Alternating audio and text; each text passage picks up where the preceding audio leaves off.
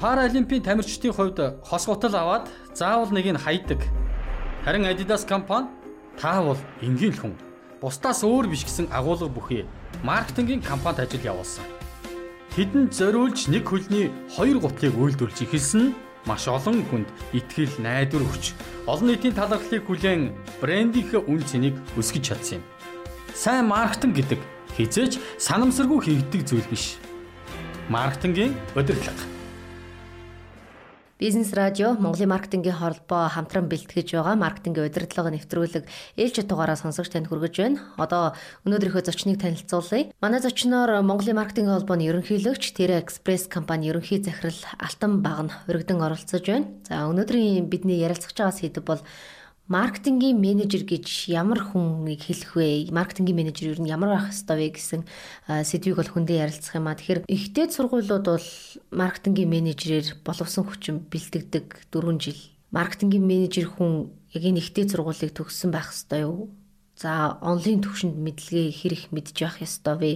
Ер нь маркетингийн менежер хүн ямар уур чадвартай, ямар сэтгэлгээтэй байх ёстой вэ? Маркетингийн ер нь яхаа маркетингийн менежер, маркетер гэдэг юм бол энэ бол мэдээж маркетинг чиглэлээр нэлээд мэрэгсэн ажилтай. Гэхдээ энэ бол яг ерөнхий нэр том юм.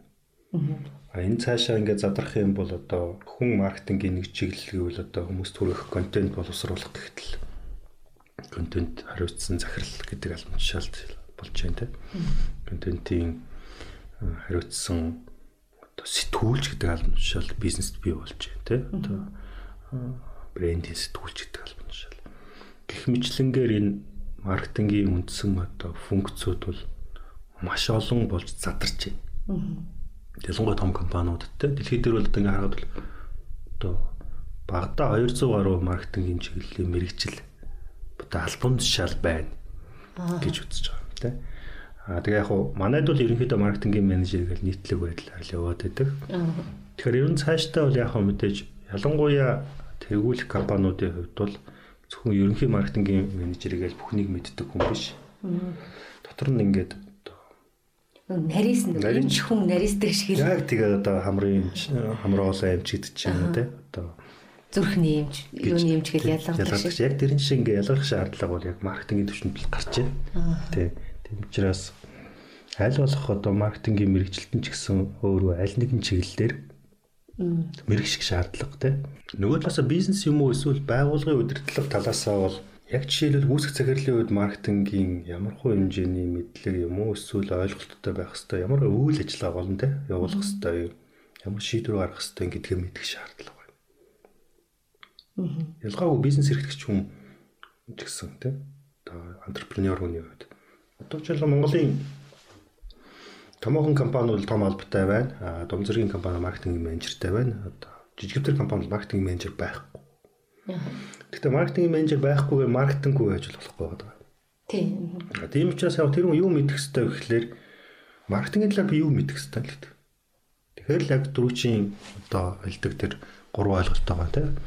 Энэ бүтээгдэхүүн буюу үйлчилгээний хөгжүүлэлт буюу одоо тэр үн цэнийг бий болгох одоо сайн бүтээгдэхүүн үйлчлэгийг бий болгох бол өөрөө тэр хүний хамгийн том маркетинг байхгүй юу?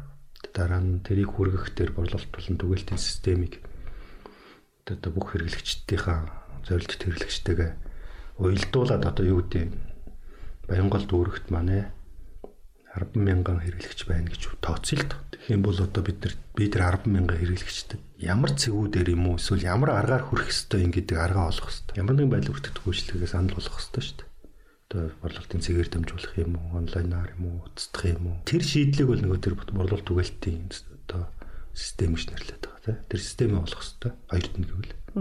Тэр эхэлж бол бүтээгдэхүүнээ сайн хөгжүүлэх хэрэгтэй тийм. Дараа нь тэр борлуулалт түгэлтийн системээ одоо тэр 100000 хэрэглэгчтэй хөрхөөцсээр тийм.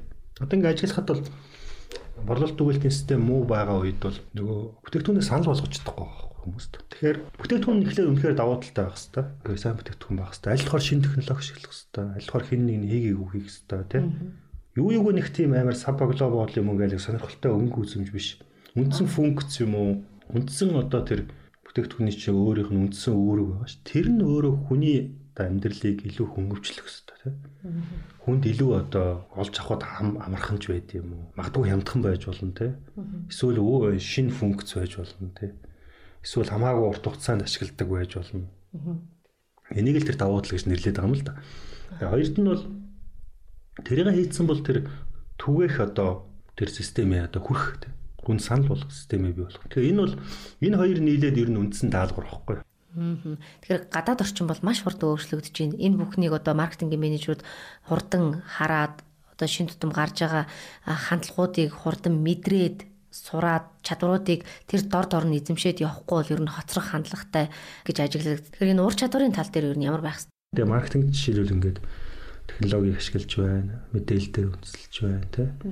Аа тэгээд одоо сүүлийн үед бол энэ сэтгэл судлал хүмүүсийн одоо нойросайенс гэж нэрлэдэг тэ. Одоо тарих судлалын салбар хөгжлөө. Тэгэхээр ингээд ажиллахад бол одоо зүгээр л хувийн авьяас чадвараар юм уу? Тухайн үеийн сэтгэлээр тэгээ шугаан тэгтэйгээд тэгээд одоо өөрөө бодож байгаад юу уран бүтээлч байдлаар нэг дизайн гаргаад те ингэж маркетинг хийдэг маркетингийн стратеги бүтээгдэхүүн хөгжүүлэлтийг хийдэг. Одоо энэ дарга маань бол нэлээд хосрогч байна. Гэсэн. Тийм учраас ерөөсөө ажиглахад яг мэрэгчлийн маркетруудын хувьд бол энэ шинээр төрж гарч ирж байгаа нэг технологи ашигласан олон аргачлалууд, олон трендүүд энэ системүүдийг судлах шаардлага үнэхээр болж байна. Одоо 5 жилийн өмнөх хөл одоо юмнууд бол нэлээх их учирч. Нэг их сургуулиар нэг бакалаврын диплом аваад 5 5 тэгээд 5 жилийн дараа дахиад их сургууль сурах уу? Нөгөө мэдлэг нөхцөгчвөл яах вэ гэдэг юм асуудал гарч ирж байна. Тийм учраас мэдлэгийг тасралтгүй олж авах ямар арга байх вэ? туршлага гэж юу вэ? Одоо жишээл туршлага бол ингээд туршлагатаараа үндэслээл ингээд яваад идэв гэсэн бол одоо өөрийн тэр нэг туршлагаас гадна үнэхээр дэлхийд юм уу эсвэл Монголд гарч байгаа шилдэг туршлагуудыг маш хурдан анзаарч одоо нэвтрүүлэхтэй туршлага гэдэг бол өөрийгөө тавтах гэдэг процесс байсан бол тэрэндээ одоо юудимдэд олдоод явдаг байсан бол одоо бусад сайн туршлагуудыг авч яралтай хэрэгжүүлэхгүй бол өөр чинь сайн туршлага одоо сайн туршлага бол гэсэн хугацааны дараа одоо маш муу зүйл болох магадaltaй болчиход байна. Учираас ер нь бол улам бүрл ийм цогц болоо байна те. Биднээс улам их юмыг шаардж байна ер нь одоогийн нийгмийн одоо хөгжлийн хурд. Тэгэхээр нэвтрүүлгийн маань цаг бас энэ түрээд өндөрлөж байна. Тэгээ өнөөдрийнхөө дугаараар маркетингийн менежер хүн ямар байх хэвээр шинэ гарч байгаа хандлагуудад хэрхэн өөрийгөө бэлдэх хэвээр зэрэг мэдээллүүдийг бол сонсогчдод хүргэлээ. Тэгээд өнөөдөр урилга маань хүлээ авч хүрэлцээрсэн танд бас маш их баярлалаа. Ажлын амжилт хүсье. Маркетингийн сувгууд болон хэрэглэгчдийн зам төлөв өөрчлөгдөхийн хэрээр маркетингийн менежерийн ур чадварч өөрчлөгдөх шаардлагатай болж байна. Маркетингийн менежерүүд төлөвлөгөө боловсруулах, судалгаа тайлан гаргах, дизайнерт үүрэг өгөх, багийн гишүүдэд ажлыг хуваарлах, рекламны санаа гаргах, хийлгсэн сурталчилгаагаа телевизээр цацуулах ажлуудад ихэнх цагаа зарцуулдаг байсан. Харин орчин үед маркетингийн менежерүүд дээрх Microsoft Excel-ийн файлуудаар үйл ажиллагаагаа хазаарлах боломжгүй болж байна. Орчин үеийн энэ цаг үед маркетрууд урд урдынхаасаа илүү бүтээлж амьд байх шаардлага гарч иржээ. Тэд багийн гишүүдэд ажил хуваарлж суухаас илүүтэй өөрөө хийж бүтээх ур чадвараа нэмэгдүүлэх шаардлага нэгэнт тулгарчээ.